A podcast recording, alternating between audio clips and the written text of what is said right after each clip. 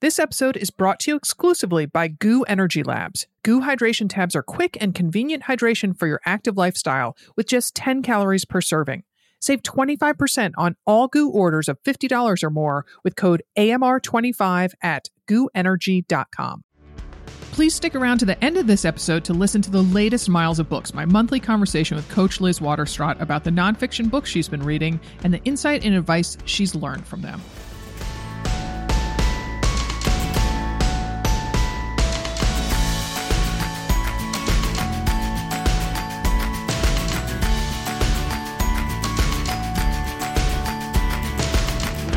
Welcome to another Mother Runner. This is Sarah Bowen Shea. I am joined today by Liz Waterstraat. Hello, Liz.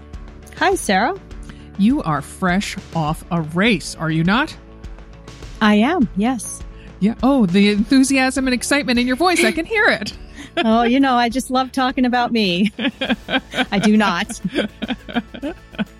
All right. Well, we want to hear how did it go in Waco? Waco. Waco was a surprisingly charming little Texas town. Mm-hmm. I just want to start with that. If you're looking for a destination, I would I would put Waco up there along with maybe San Francisco, LA. It was Wowza. really cute though. no, it was cute. Uh, the race itself was was good. I ended up second in my age group. Mm-hmm. It was not my fastest. I Mhm. think I can do better. I Mhm. think we all cross the finish line with that feeling, which is what keeps bringing us back to racing. Mhm. But I really enjoyed the course. It was beautiful along the, I think it's called the Brazos River. So it was just not river bluffs and fall colors. Hmm. And 70.3 or entire Ironman? Yeah. Oh no, my, my entire Ironman days are long past me. Oh. This was a half Ironman. oh. So that was, that was long enough. Honestly. I didn't know. So you don't think you'll ever do a full Ironman again? Oh goodness, no, I I don't know. I don't think so. I think Hmm. I I did one as as well as I could do it, Mm-hmm. maybe uh, eight or nine years ago, and and I'm good to let that one rest. But you know, never say never. Mhm. Um, but I'm I'm pretty much saying never. Um, but yeah, Waco Waco was nice. It was very very windy, and being from Oof. Chicago area, I'm used to winds, but Mhm. this this was something else. Ooh. So yeah, Oh my goodness. And where was the swim? In the river? It was in it was in that river. I really enjoyed the swim. oh, it was good. point it was point to point, which you know means you start at one point and you finish down the river 1.2 miles later. The Mhm. bike was in uh, what what I would call probably just your typical Texas uh, farm field type of roads. Mhm. And then the run actually kind of wound itself along the riverfront. And then we did a, a whole little stretch in the Baylor University parking lot. And let me tell you, they have their porta potty and tailgating game. It is spot on there. It's, it was pretty incredible. I mean, it, it was like an entire like city in their parking lot with all these porta potties and pop up tents. It's For, amazing. for the race, it was not, or did there happen to be a, a Baylor football game going on? No, I'm just imagining. I mean, this this football state. I know my friend told me that football is a very big deal in Texas. So this Your this friend told you stadium- you've never heard that yourself. I, I, I, she confirmed what I already knew, I suppose. Mhm, but mhm. this football stadium was incredible. It was beautiful, and it just looked like they took their tailgating very seriously down there. Hmm. All right. All Yeah. right. Well, nice. um, but a parking lot, you don't, that's otherwise Well, it's not a real selling point. It's always funny how they try to, you know, 13.1 miles.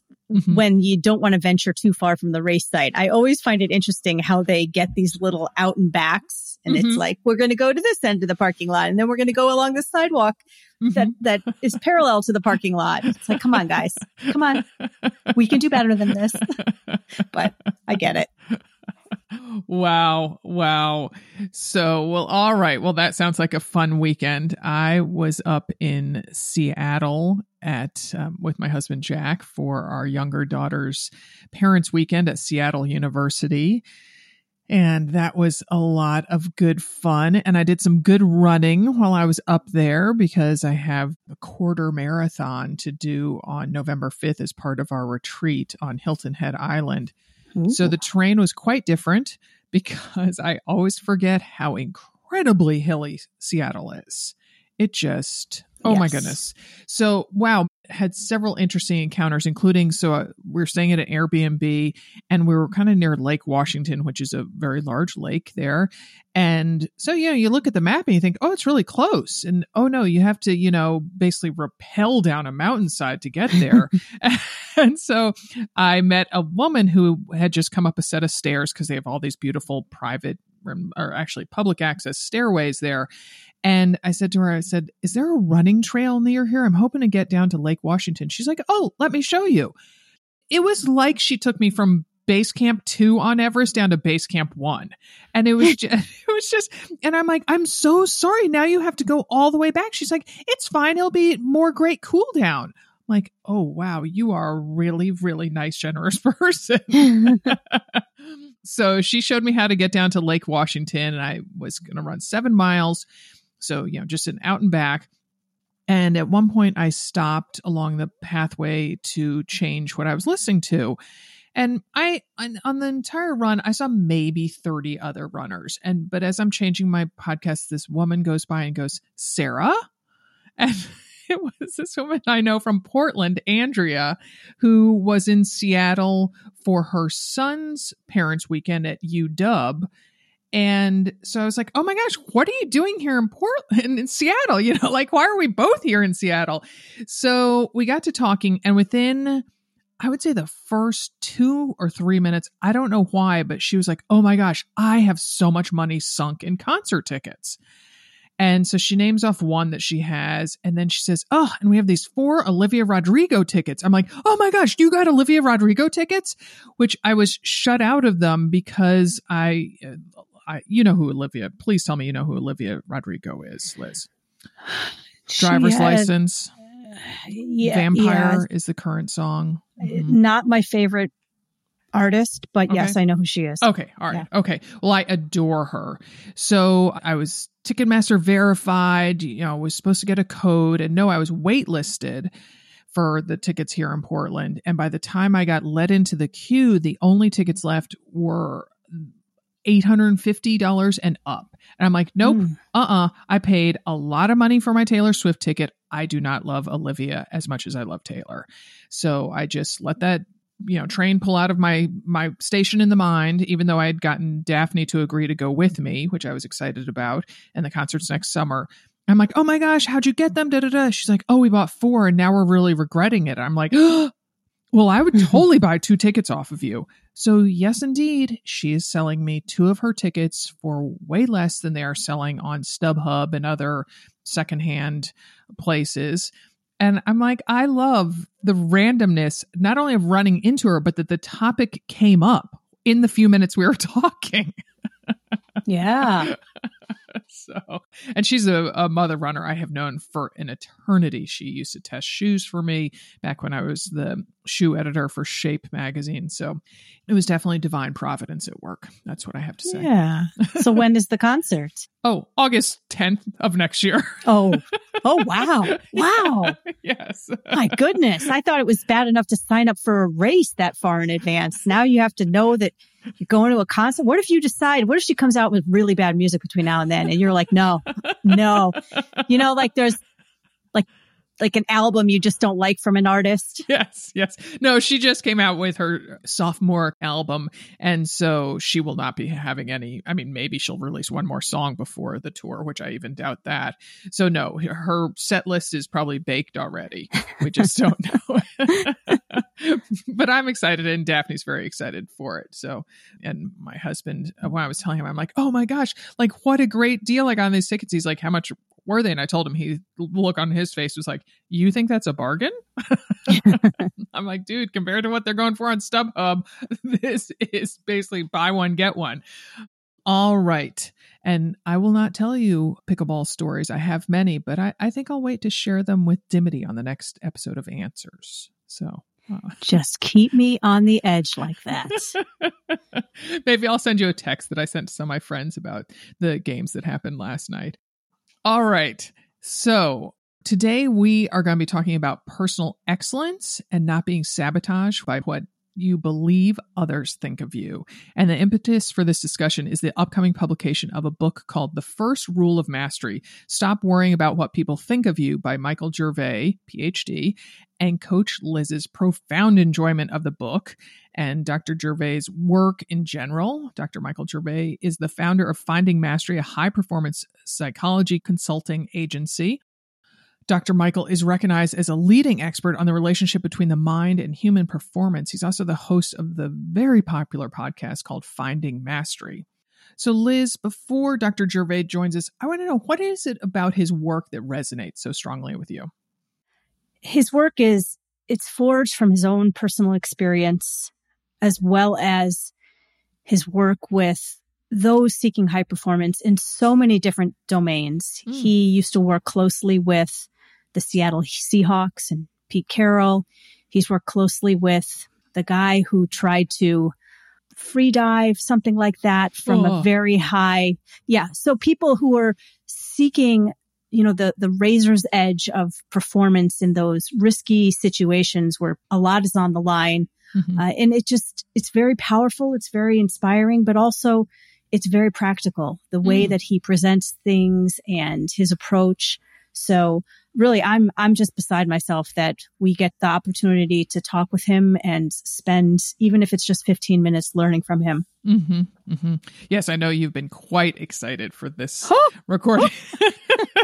There's the enthusiasm we were looking to, for earlier um, there. I'm going to have to sit on my hands today. like, you got a fangirl. yeah. Yeah. I'm going to make so many movements. It's going to make Barry's job really hard with the editing. Be like, Liz, stop clinking the silverware. What are you doing? the ghost silverware. well, thank you, Dr. Gervais, for joining us. We're delighted to have you. Oh, I'm really excited to be here as well. So thank you for including me. The subtitle of your new book is Stop Worrying About What People Think About You. And to that end, would you tell folks what FOPO is? Can you tell us why the antidote to FOPO is not caring less about what other people think? Absolutely. So FOPO, again, stands for fear of people's opinions, is this slippery little operating system that many of us are working from. And I'll start, before I give a formal definition, I'll just start with like the way it kind of shows up, I think, in most of our lives is FOPO is checking your phone so you appear busy or in demand. It is laughing at a joke that you don't find funny. It's pretending to know a song or a movie that everybody's talking about, even though you haven't watched it. It's, um, you know, maybe holding a drink at a social gathering, even though you don't want to drink alcohol, you're just holding one, not to be the odd one out. So FOPO shows up in a lot of ways. And essentially what FOPO is, it's it's this excessive worry about what they might be thinking of you. And it's a filter to try to be included, to belong, to not be rejected. This we have a heightened, very sensitive brain drive to be accepted and to have this fear, the sensitivity of being rejected. And so that's what FOPO is. And there's a couple components to it. And we can get into that later, but that's essentially what it is. Mm, mm. So, time and time again, we hear from women who run several times a week that they don't consider themselves a runner. And so, I think this is often because they are seeing themselves through the lenses of of how other people are looking at them. And so how can we discharge the power other people's opinions have over us? Well, I think the first case is to recognize that some opinions do matter a lot. And so this is not a, a calling to say don't think about other people or don't be aware of other people's opinions. This is a calling to be aware of this saturation or this excessive worry and this conforming and contorting of oneself to be accepted by others. So the the question is like, um, can you sharpen the question for me one more time so that I can drill right in and answer it? Yeah, so so I mean, I guess it is a two-part question that that for these people who don't see themselves as a runner because they're so busy thinking about what other people think is a runner so that a runner you know has legs like a gazelle and wears split shorts and is coming in in the you know top 10 of every race and that sort of thing yeah. rather than someone who's you know putting their feet forward moving in a rhythmic motion several times a, a week and working up a sweat mm-hmm. so the, I, there's a two part question, two part answer, right? So the, uh-huh. I think I actually find that relieving and refreshing when somebody doesn't identify with what they do. And so hmm. I had an aversion as a kid. Um, I had two things as a kid. One was I became really aware as a 16 year old when I first got my driver's license that I was paying attention to how I saved up for a couple summers, you know, scraping my nickels together to, to buy a car.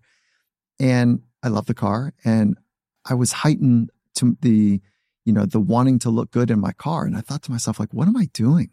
Why do I care what they think of me? This is the only thing I could afford. so, well, you know, I'm, I'm, grateful to have a car. And so I, I recognize that was like one of my early moments of faux FOPO. Like, I'm afraid of what they're going to think of me. So I'm trying to look a certain way and play it cool. Okay. Now go back to the, I'm also around my 16 year old age where I had this rash to, I'm not a surfer. I grew up surfing. And I would say to people all the time, no, I surf a lot, but I'm not a surfer. Mm. And I think that that was at the time, I didn't know it. I didn't understand the science. It was a very healthy framing because I, I and your your folks that are asking the questions are so much more than the thing that we do. And I think when we collapse our identity on something that we do, it is actually an on ramp to exasperate FOPO. It's an on ramp to being a bit more targeted for how well you do something relative to others. And then that becomes mm-hmm. part of your identity. And come to find out, there's a name for it. It's called performance based identity. And a performance based identity can be really powerful to get you good at something because your identity is wrapped in what you do. And when other people look at you, they see what you do, not who you are. You want them to see what you do. You want them to see how good you do it. You want them to see how good you do it relative to other people. And that's a performance based identity. And when that happens, there's this mechanism and machinery underneath fueled by anxiety don't let them see you be weak or less than or slow or anything other than idyllic because that's who you are.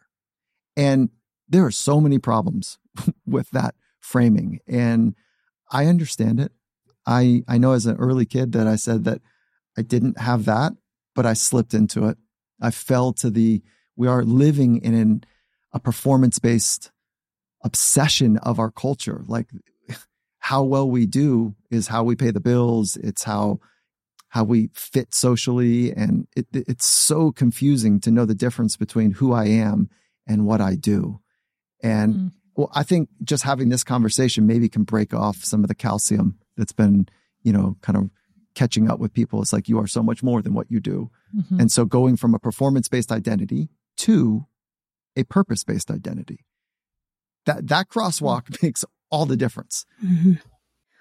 I coach endurance athletes and one of my athletes was in a cyclocross race and she was just berating herself during the race, worried about uh, the result and what other people would think of her result. So I actually pulled a page from your book, which I read. It's wonderful. Thank you. Uh, and it was exactly that. It was that it's not that you shouldn't care what other people think of you. It's that you should show up well connected to your purpose and stand strong. And this is what I'm here to do. And regardless of the outcome, this is the purpose of me being here. And it kind of ties back to many years ago. I actually went through your finding mastery course and oh, I developed, fun. yeah, yes, it, it's awesome. I developed a personal philosophy and I found that that practice really keeps me grounded in my purpose, no matter what I'm doing, whether I'm out there racing or I'm parenting or I'm coaching. It's this personal philosophy. So can you talk to us more about why having a purpose, having a philosophy is so important and how you might go about doing that? Oh gosh. Liz, I'm so excited for you. It, it's real work to get that down and to be really clear with it. How long did it take you? Well, I went through the whole course and I just started sticking post-it notes on my office wall. Oh, you did. Yeah. About the words yeah. going through the character survey. And once I saw the words that connected most to me, it just, it really just fell into place. And then I was okay. like, oh my gosh, this is it. Okay. Awesome. All right. So you were doing it as you were like taking the course. Okay. Yeah. So I think that, um, a couple things. Let's be, let's just define what the two are. And then we can walk through a bit of a mechanism to get more clear. first order of business is that it does not need to be written in stone. You do not need to get a neck tattoo of your purpose or your first philosophy. Like you don't need to do that. It's a work in progress. You can change it at any time. However, there is, you know, that phrase, clarity is kindness. Um, or kindness is, what is it? Kindness is clarity? No. Clarity, is kindness. Is kindness. Yeah, thank you. Um, so there's the, there is some kindness to your life when you do get clear on these two anchors, if you will, of your authentic self. All right. So the first one is your personal philosophy. And basically, that's a kind of a fancy little phrase for you identifying your core values and you put them into a sentence or two. So a personal philosophy is it, it rests on values. And then, but the way that you shape the expression of those values is what your personal philosophy is. Let me give you an example. Uh, Dr. King Jr. and Malcolm X actually had the same value. They had the same type of personal philosophy, which is equality. But the way that they shaped their language and their behaviors around it were markedly different. And so your personal philosophy is the way that you put words and tone to the values that matter most to you. So another way of saying personal philosophy is let me just ladder for a moment. It rests on your values. And you can go to VIA.org, valuesinaction.org, and they've got a whole, they've got a, it's free. It's a wonderful little way to get more clear on some of your values. You could go look at what Aristotle and Socrates did for values. You could go look at, you know, what are the top, and, and they had seven different values. You could go look and just do a search, like what are the most common or what is a list of values for humans, and you'll find, you know, a hundred of them. Okay. So the idea is that you get clear on the values that matter most to you, and then you start to put um, some words to it. And that, that's called the first principle. So the way that you shape those values. And then when you combine all of those together in one or two sentences, then you have what's called a personal philosophy. And what a personal philosophy does, it is the backstop. It is the guidepost for how you choose your thoughts, your words, and your actions.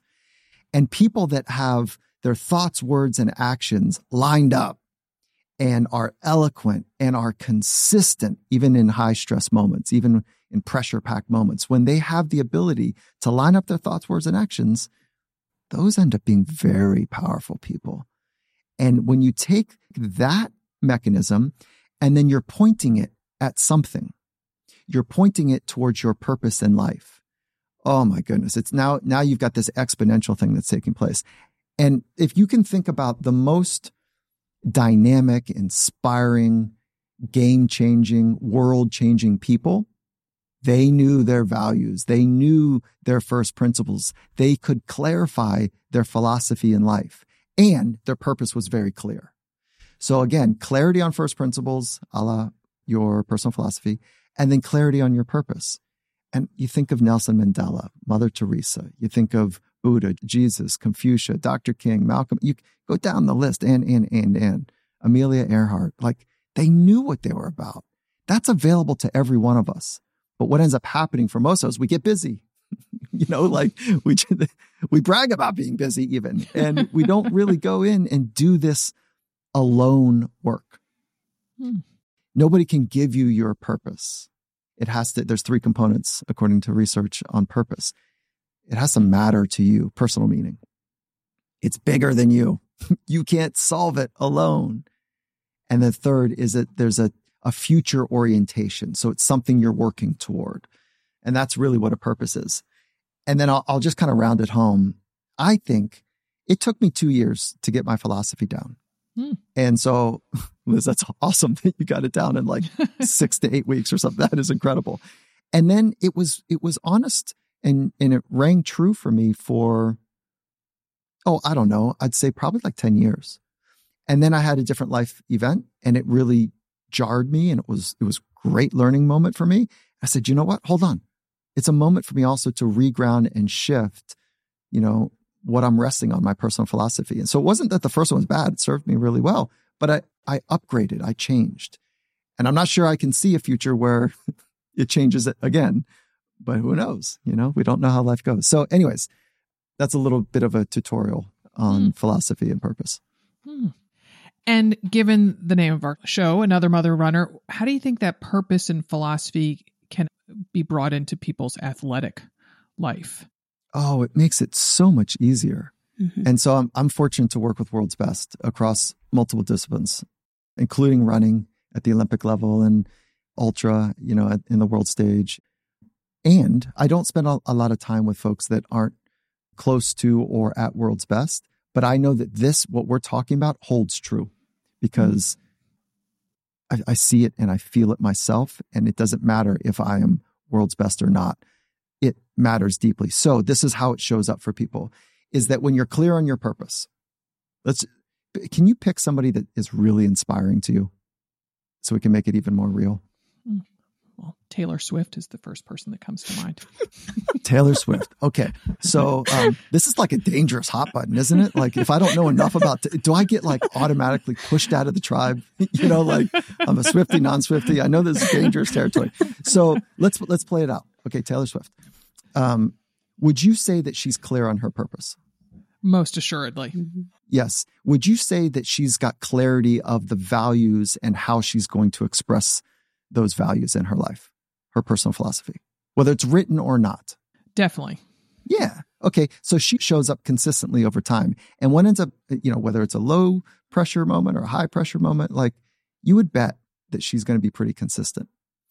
And that is the power of just knowing those and knowing that you've got a backstop or bumpers or guideposts or wayfinders. There's lots of ways to visualize what these uh, two principles do. And if you don't have them, so back to the runner, if you don't have them, you end up playing life on other people's terms. What is mm-hmm. good? What is not good? Well, what's good is living aligned to the values, even when it's hard. Yeah. That's what's good. That's how you, that's how you demonstrate a sense of like authenticity to yourself. And then if you're aiming towards something, the reason I run is because I want to, I don't know, I want to be healthy for my grandkids. I want to, whatever the purpose is, it's not a goal. It's like, that's a purpose for me. And when purpose is clear, you can deal with much pain.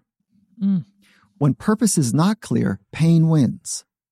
Pain is such a driving motivator. It shapes our thoughts and words and behaviors, and it constricts us sometimes, and it can get us to do amazing things in other ways. But if you're not clear of purpose, pain wins. Okay. Mm-hmm. And I'm not sure we want to live in a life of pain. We'd like to live more aligned to purpose. So mm-hmm. it just, it's not like the, there's no shortcuts and there's no hacks to being your very best, to being happy. There are none of those. But when you have these two in place, you end up being more connected to a life of meaning and one that feels organic to you. Mm-hmm. And so then you don't fear other people's opinions because you have established your purpose. You know, it's, it's almost, it's not fear of other people's opinions. It's almost like failure to put together your purpose in a way that really resonates with you and to be driven by that versus overwhelmed by the fear.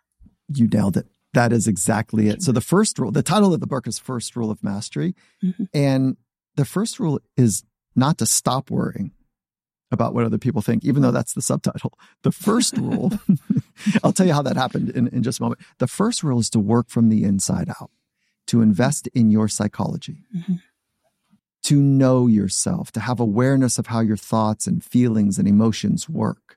And when you, when you become a researcher, a student of your thoughts and feelings and emotions, you end up not worrying about other people. You end up tuning to what they might need you end up being clear about what you need and how you're going to shape your thoughts, feelings, and emotions. And so I'm talking about go way upstream because so for so long, me and so many of the world class athletes I work with and executives is they just feel whipped around by the world.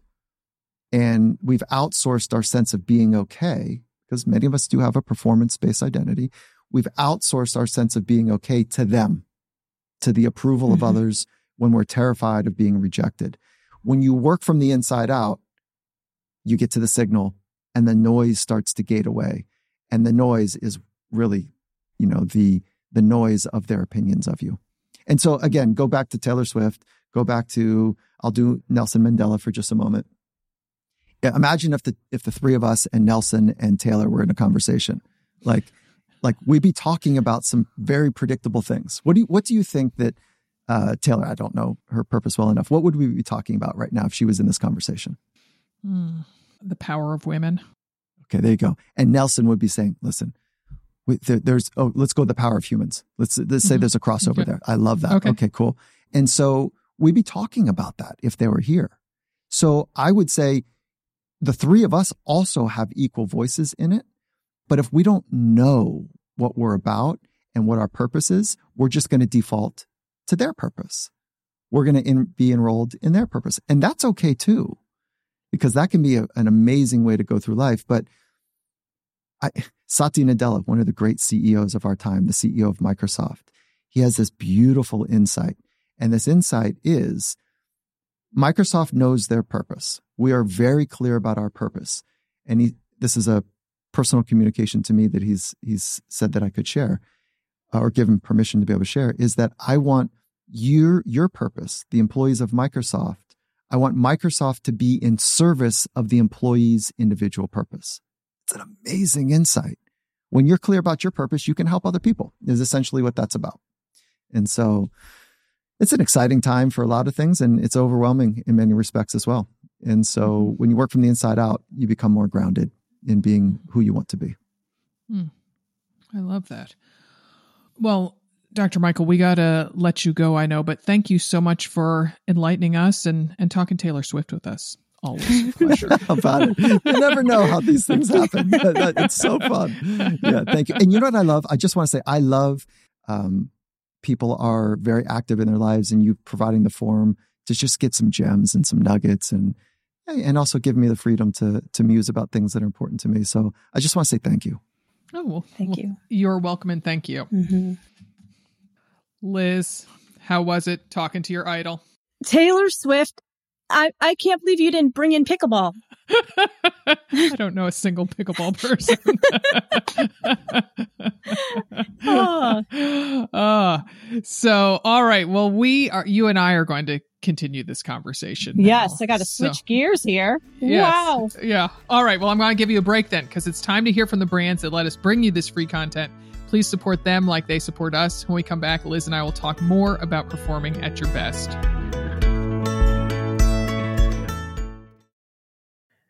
This week at Women's Pickleball League, I shared GU swag with my playing partners. Many of the 15 other gals are also runners and soccer players, so I know GU products can make a meaningful difference in how they feel and perform on and off the court, road, or pitch. I love spreading the word about GU energy products, something we've been doing since the early days of AMR, and I am now on a mission to introduce folks to GU hydration tabs. GU hydration tabs are quick and convenient hydration, and they're only 10 calories per serving. GU hydration tabs are sweetened with stevia and cane sugar. Simply drop a tab into a 16 ounce bottle of water, wait a short while as it dissolves, then drink it before heading out for your workout, and take a bottle with you. I keep a bottle courtside to drink between pickleball games, on the pool deck when I swim laps, and I drink a bottle right before I head out on my morning runs. To replace electrolytes you sweat out during exercise, each tab contains 320 milligrams of sodium and 55 milligrams of potassium to help maintain fluid balance and delay fatigue. There are six refreshing flavors to choose from, including new strawberry hibiscus, which delivers a little kick of caffeine along with the electrolytes, and tropical citrus, a bright blend of pineapple and citrus. Drink up. Save 25% on all GU orders of $50 or more, and that can include hydration tabs, chews, energy gels, whatever you want, with code AMR25 at GUenergy.com. That's code AMR25 at G U E N E R G Y dot com. To save 25% on all GU orders of $50 or more, use code AMR25 at GUenergy.com.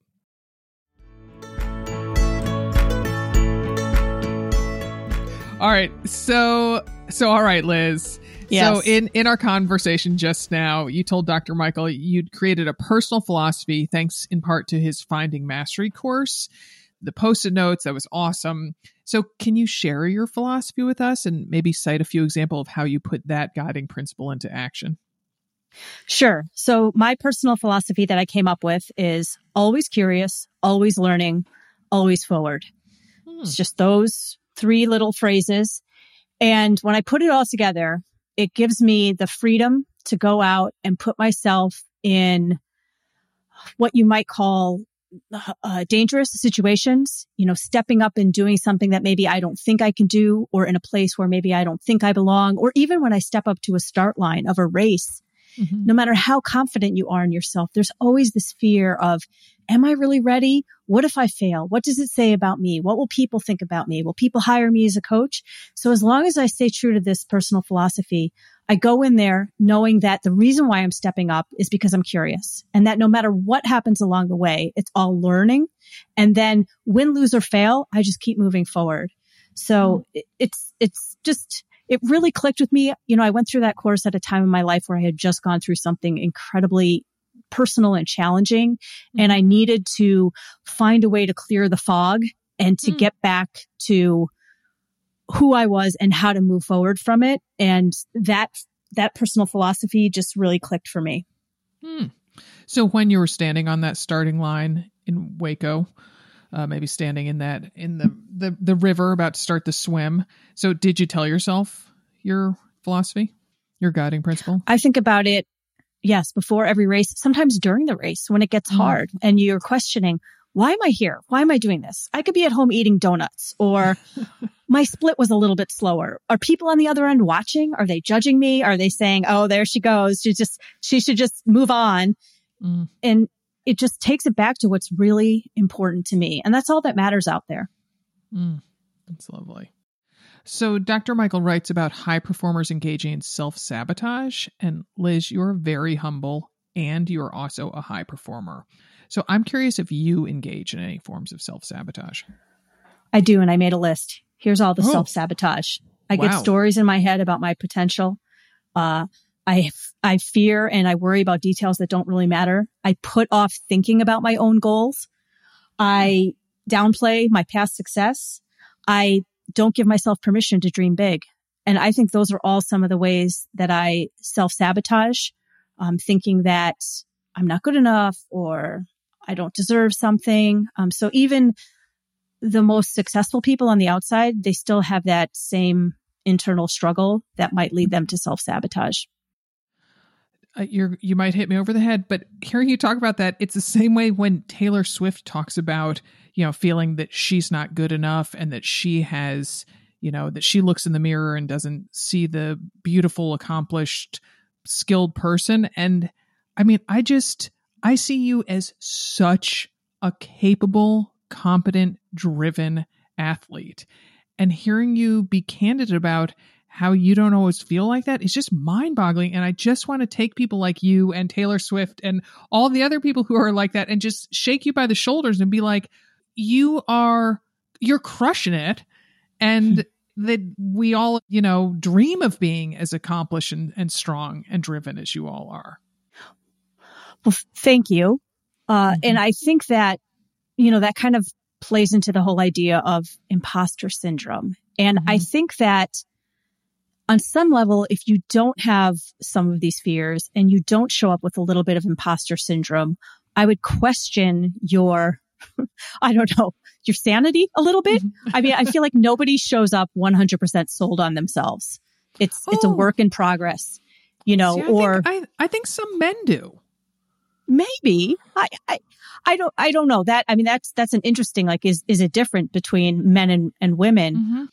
But yeah, I almost feel like you need, you need to have a little bit of imposter syndrome. It just, it shows that, you know, you, you care and mm-hmm. you don't think you're good at everything and there's still room to grow and lots to learn. But it's when those thoughts cause you to freeze or to not take the next step or to hold back that's when it's problematic. Like if Taylor Swift, here we go again, did not put out her next album because she was worried that maybe her best days were behind her, mm-hmm. then, you know, that self sabotage, she probably needs to, to do some work and, and get beyond that. But I'm sure every time she puts something out there, I'm sure she has a little bit of fear of like when she put out that folklore album. Yeah. yeah. Right? Yeah. Don't you think people people like me were like, whoa, whoa, whoa, what are you doing? Where's where's Island Breeze? Where's where's Pen Click got a space for your name or whatever that song is? you know, Blank wait, what, why aren't you so angry anymore? no judgment. The, folk stuff was beautiful, but oh my gosh. and it got so many people through the, the pandemic lockdown. And to Yes, that, we are yes. eternally grateful. All right. So, in his book, Dr. Michael talks a lot about going from ideas to action. So, Liz, you as a coach and as a fan of Dr. Michael's book and podcast, what advice do you give women who have a goal in mind, say running a marathon or doing a 70.3 triathlon, how to make that desire a reality? First, know your why. Hmm. You know, why do you want to do this? It has to be, I would like to say it has to be more than just, well, because my friends are doing it. It's so, you know, maybe that's your why, but really your why is community or, you know, sharing an experience with others. So know your why and get really clear on it.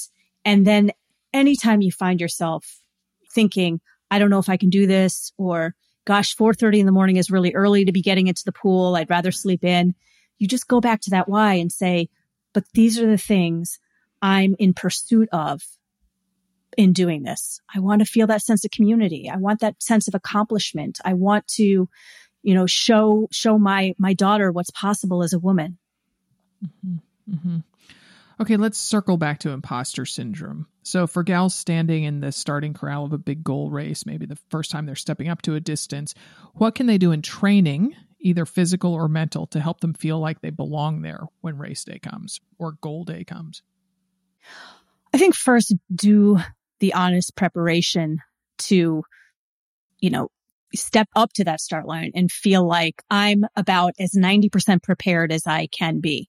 You know, nobody will ever step up to a start line feeling 100% prepared, but just make sure that you commit to doing the training and, you know, following a sustainable schedule and getting yourself as fit as, as possible within the context of your life. Because I do think that preparation goes a long way when we're talking about getting somewhere, feeling confident and ready to take on the challenges of the day. And I think the other thing is just to anticipate that there will be many obstacles. You know, like when I have an athlete, I had a, a few doing Ironman California this past weekend, and I said, across this day, there will be three oh no, and I, I used a different word than that, oh no moments that you need to anticipate so that when they happen, you won't see them as a cue that you've done something wrong or you're not prepared or you can't handle it. You just have to find a way to adapt and overcome in those moments and keep moving forward. Um, but just to expect that there will be some struggle and obstacles along the way. Mm-hmm, mm-hmm. Did you have any athletes at Kona? Yes, our coaching group had 20 women competing in Kona this year. Wow, that is Yeah. amazing. Wow, hats off to you all. And um, are there any standout stories or anecdotes that you've heard? I know it just happened recently as we record this. We coached a para triathlete. So I want everyone Mm. to imagine doing Kona with only one arm. Mm. And she made it through the swim. Maybe, maybe for the sake of for the sake of, let's remind people what Kona. Oh, entails. okay. So it's a 2.4 mile swim in the ocean. Uh, it's a 112 mile bike and the place Kona is, it's a volcanic island. So it's lava fields. Mhm. It's hot. It's windy. The bike course is definitely not Mhm. flat. Uh, so Mhm. 112 miles Exposed. of Mhm. riding. Yeah. And then the marathon is 26.2 miles in those same lava fields. Uh, and it's, it's very hot at that point in the day. And it's also somewhat of a hillier course. So we did have an athlete, para triathlete. She made it through the swim. She made it through the bike, but not in time for the cutoff. Um, and Mm. so really what we had to, you know, remind her was that the very fact that she made it that far is a massive inspiration to anyone out there. Just, it, it just opens up the, the doors of what is possible. You know, one arm, um, stabilizing yourself on the bike. Imagine that you, you can't eat Mhm. on the bike. You have to get off of the bike every time you need to eat. Um, Mm. so she will try to go back again next year, make some changes to her equipment and, you know, um, prosthetics. But still, every story in Kona, whether you get to the finish line or not, is just a remarkable journey. Mm. Mm. So she does race with a prosthetic arm. No, she doesn't, but it's something that we would have to consider for next time Oh. around. Yeah. Oh, wow. Hmm. Amazing. So, any final thoughts on the first rule of mastery or worrying about what people think or personal purpose? Well, I think like Dr. Michael said, it's, it's not that you don't want to fear or think about what other people think. I mean, we are tribal. We want to be Mm-hmm. liked. We need to, evolutionary for survival. We need to care what other people think about us. We need to fit into the tribe. But there's something about fitting in because you are clear on who you are and what you're about and what you're doing versus you just want to fit in because you think it's the right thing to do or you need the validation from other people. So I would say really not that you shouldn't fear other people's opinions, but be so strong in your own opinions and who you are first. That way, when you enter those situations, they're a little bit easier to navigate. Hmm. All right. Well, it is always a pleasure to talk with you, Liz. So thank you very much. And thanks for urging me to have Dr. Michael as a guest. That was very exciting. Yeah. Good. Thank you. All right. Well, we are inching closer to the holidays and colder weather. So why don't you head on over and check out our Mother Runner store? We have cute running hats. We have a really fabulous long sleeve, new long sleeve tech tee that has thumb holes. We always love thumb holes. All our tees have clever phrases on them. There's some mirror mugs in there if you want something new for sipping your tea or coffee. We also have a six word story tee that says, I am stronger than I thought.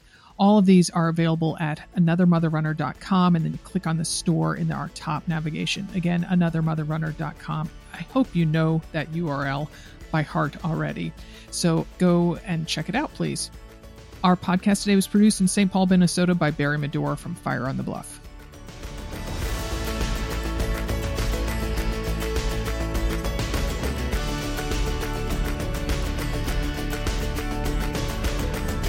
And I will not tell you pickleball stories. I have many, but so anyway, so I went last evening to, or yesterday, I played some hooky. I um, went down to play pickleball with these people, and pickleball, you you um, rank yourself, and these guys are all Wait a minute. You rank yourself? so these, so I consider myself a 3.5. Maybe on good days, I'm a 3.75. These guys were solid fours, if not higher. I mean, I have a good serve. I don't have a great serve. I was like, so, So we they- won the second. ga- Johnny and I won the second game 11 5. I'm just surprised that the youth are picking up on oh, pickleball. Oh, Pickleball is not from three to six, it's from six to eight. And they'd Oh, gotten it wrong on the printed Oh, itinerary. no. Now, now you're in your short shorts Now I'm in at my short. parents' weekends. Yes. Thank you for feeling my pain and understanding that story. I yes. love it. Don't change, Sarah. You be you. yeah, yeah. Oh my gosh. Oh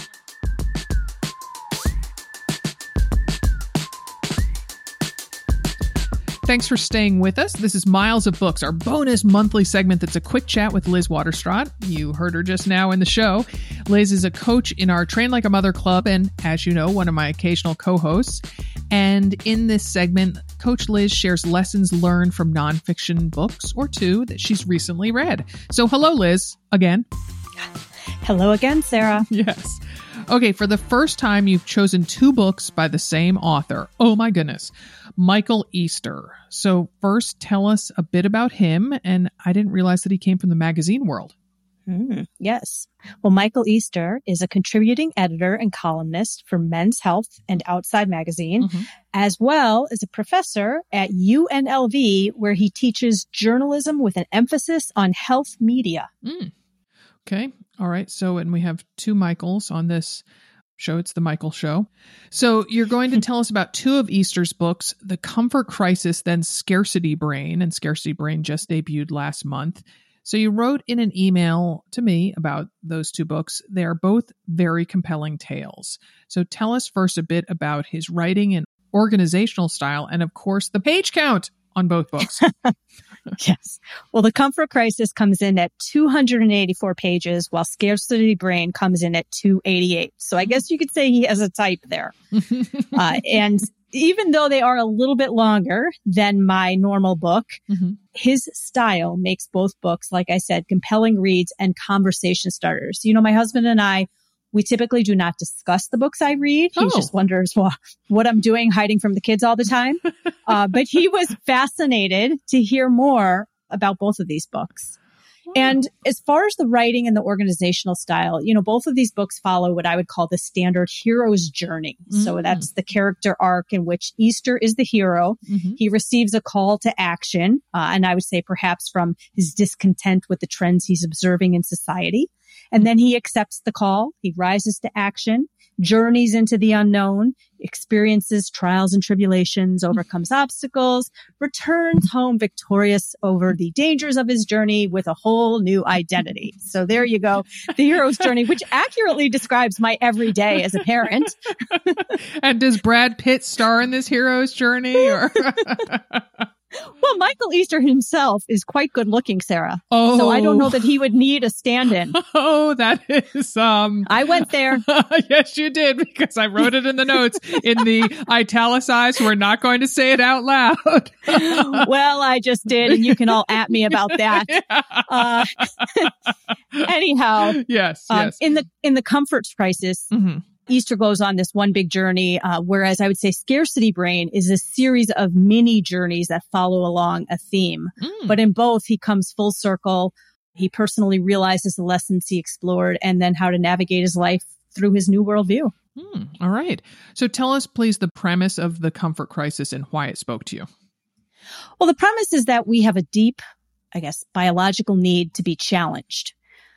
And he believes that our modern life is filled with ways to make our lives easier and comfortable, which conflicts with our need for discomfort. Mm-hmm. And so Easter suggests that this causes many of the mental and physical problems we are suffering from. Hmm. Um, and he brings up research that has shown that people who have gone through adversity actually have better well-being. Um, so therefore life gets easier by doing hard things. And I feel hmm. like this is something we've all heard before. I'm thinking about Steve Magness's book, Do Hard Things. Mm-hmm. And I think that, you know, the reason why this spoke to me so much is because I'm an endurance athlete and I coach endurance athletes. Mm-hmm. And at some point you have to wonder, what's the circuitry that motivates us to pay money to suffer for 13.1 to 140.6 miles? Mm-hmm. And I truly believe that some people feel this pull to challenge more than others. And so oh, they yes. seek out, yeah, whether it's an endurance adventure to get them uncomfortable, to be a little more curious and to learn. I tell you, hearing you talk about that, I'm like, Dimity needs to read this book because there's a part of me that's always been convinced that Dimity doesn't feel fully alive unless she is striving for something that's hard. And I say that yeah. with great love and respect.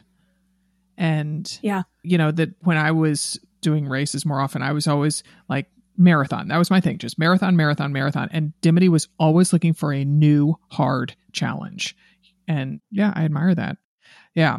So when I yeah. read what the comfort crisis was about, I immediately thought of the countless contestants on Survivor who say, This is the most painful thing I've ever done, or This is the toughest thing I've ever done. To which I want to yell back at the TV, and sometimes I did. That's because we live in the 21st century with modern medicine. So, you know, so, you know, it's one of the reasons I adore swimming in a pond in October wearing just a swimsuit cap and goggles. It's to feel a little bit uncomfortable and that I don't need a big thrill. You know, I don't need to jump off a building, you know, with a, a, a parachute on my back or climb up to Everest Base Camp. Nothing. I just, to me, that going into that pond in my swimsuit and putting my face in that dark, chilly water, that is, that sensory experience does it for me. Yeah, there's so much to be gained from being uncomfortable. And like you said, it doesn't have to be these big, you know, scary skydive out of a plane experiences, although maybe every once in a while we all need that. But, you know, even as a coach, it's something that I have to nudge my athletes towards mm. daily sometimes. Like today is very windy. So it's just convincing people get outside there, ride your bike on a cold day, bundle up and run. Mm-hmm. Don't always look for the easy way because on race day or even in the bigger picture of life, we can't just turn up the thermostat to get comfortable. Sometimes mm-hmm. we have to sit in that discomfort and we need to have the skills on how to get ourselves through it. And you mm-hmm. only do that by, like you said, getting uncomfortable, finding those little daily doses, mm-hmm. you know, getting used to the cold water when you're out there in just your swimsuit and cap and goggles. Mm-hmm. Mm-hmm. When I lived outside of Boston in my 20s, I loved riding my mountain bike on the roads when there was snow, and there was a lot of snow in the Boston area those years that I lived out in Wellesley. And it just, you know, it goes to some of our t shirts. It just made me feel like a badass. and it yeah. was it was a thrill and that's the type of thrill that I really dig. All right, so one of the seven key tenets in the book is quote physical challenges and new experiences improve our mental well-being. So dare I say that I believe that's one of the reasons pickleball thrills me, um, you know, and why I'm excited to run that quarter marathon next month. You know, it's just putting myself out there again. Yeah. And there's a lot of research that says that, you know, there's an optimal level of stress and arousal and challenge we need mm. to be at our best. And also our brain responds best to novelty. So, you know, it really pays to seek fresh challenges and find ways to expand your comfort zone to, to be able to thrive, not just in sport, but also life. Mm-hmm, mm-hmm. So, do you think folks should read this book when their mojo is MIA or when they're kind of stuck in pity party mode? I do. Easter tells this enthralling tale of going on a wild elk hunt mm. in the harsh Alaskan backcountry for 33 days in the Yikes. comfort crisis. Mm. So you know, it was one of the, the way he told the story, it was like you could feel the cold and you could picture the ardor of the task and connect to this sense of him just feeling totally present and alive. And I walked away from that story just craving some type of meaningful journey. Mm-hmm. So yes, if you're stuck, you know, I think sometimes we get lulled into thinking that when you're stuck, you just need someone rah-rahing you out. Mm-hmm. I think sometimes we need like a, a little bit of a, push or a reminder that get out there and try something hard and do something that just kind of like fills your veins with life, not just mm-hmm. a bunch of like, Hey, you can do it, mm-hmm. which many self help books often fall into that trap. Mm, I love that. Fill your veins with life. All right. Okay. So now for Easter's new book, Scarcity Brain. Tell us what it's all about. Well, Scarcity Brain, it's, it's both an intriguing and scary story. So the mm. book is born from the truth that our ancestors had to constantly seek food, shelter, and resources. So basically more because these things were scarce and hard to find. Our brain is always scanning for scarcity cues and we are wired to feel the threats and fill those holes with more. So in terms of like food and economy and technology, these things that prey on that biological drive are what drive us towards our bad habits, cravings, and addictions. Hmm. Um, and, and, he, and he gets into it. He basically says that we fall into these scarcity loops in life where there is opportunity, unpredictable rewards, and quick repeatability. So did you notice what I just described there? That's a slot machine. That's every time you open Instagram. There's opportunity. You might get a like. You can just scroll forever. So, you know, a lot of the things that are now flooding our lives, whether it's social media or, you know, consumerism, it's all meant to tap into this, you know, scarcity loop, um, which is, it's really interesting. It was really interesting to read, but it was also really scary. Yeah, I'd say so. So, one premise from Scarcity Brain that jumped out at me overcoming bad habits usually leads to larger improvements in our life than does adding good new ones. So, Coach Liz, what are your thoughts on that? Well, it's absolutely a reasonable position. I mean, adding one fistful of vegetables to your daily diet doesn't really make a difference if you're addicted to drinking, right? Mm-hmm. So you're better off finding the root source of your bad habits, mm-hmm. finding ways to restructure the environment to avoid the cues to overcome those habits. Mm-hmm. That's going to be more successful than just adding in a bunch of good stuff. Mm-hmm. Mm-hmm. So, did reading Scarcity Brain prompt you to make any changes in your routine, your workouts, your daily life? Well, if anything, it made me think about how gamified our world has become. Mm. I mean, think about the wearables, you know, your, your Garmin. Let's say you have a Garmin, let's say you have a Coros. Mm-hmm. The Coros will tell you when your run fitness is improving or when you're tired or this and that. Um, and a lot of features in our life have become very focused on sports keeping. Mm-hmm. So tracking our sleep, Instagram, mm-hmm. Strava. Duolingo. And we are actually, mm-hmm. Yes, Duolingo, don't break the streak. Or my, my son, Snapchat, oh. brought him to tears because he lost his phone privileges. He was brought to tears because he was going to ruin his Snapchat streak. Oh no. Anyhow. Oh, okay. Yeah. Great example of how we are just wired to get caught up in these loops and then mm-hmm. winning these loops or racking up points and likes mm-hmm. changes the entire activity. Mm-hmm. So there's this quote in the book and it says those metrics take over our motivations and we start to lose sight of the real importance of the activity. Mm-hmm. I mean, mm-hmm. if you've been traveling anywhere, mm-hmm. you get people posing and doing this and that, taking pictures, and you just want to say to them, Hey, you're here now. Experience just, it. just experience it and feel it and stop posing and filtering. Mm-hmm. And I'm as guilty as that as the next person. Mm-hmm. But um, it just reminded me that, you know, don't don't be the product. Don't be the Mhm. player in this game that all these different things are trying to play Mm-hmm. play with you about. Mm-hmm. Yeah. So if a woman runner were to read just one of Easter's books, which one would you suggest? Tough choice. I would Mm. say if you need help digesting nonfiction, Mm-hmm.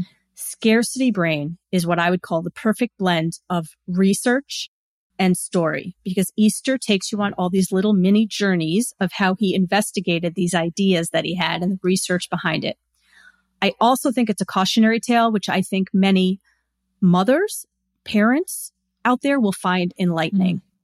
But I will say, if you just want a good book to read as you cozy up beside the fireplace this winter, I would say Comfort Crisis is the one. Hmm. All right. I love you cozying up with a throw blanket in your lap near a roaring fire with a nonfiction kind of self helpy book. Uh, and a bottle of GU hydration. excellent. right? There you go. All right. Well, thank you, Liz. Always a joy talking with you. Thanks, Sarah.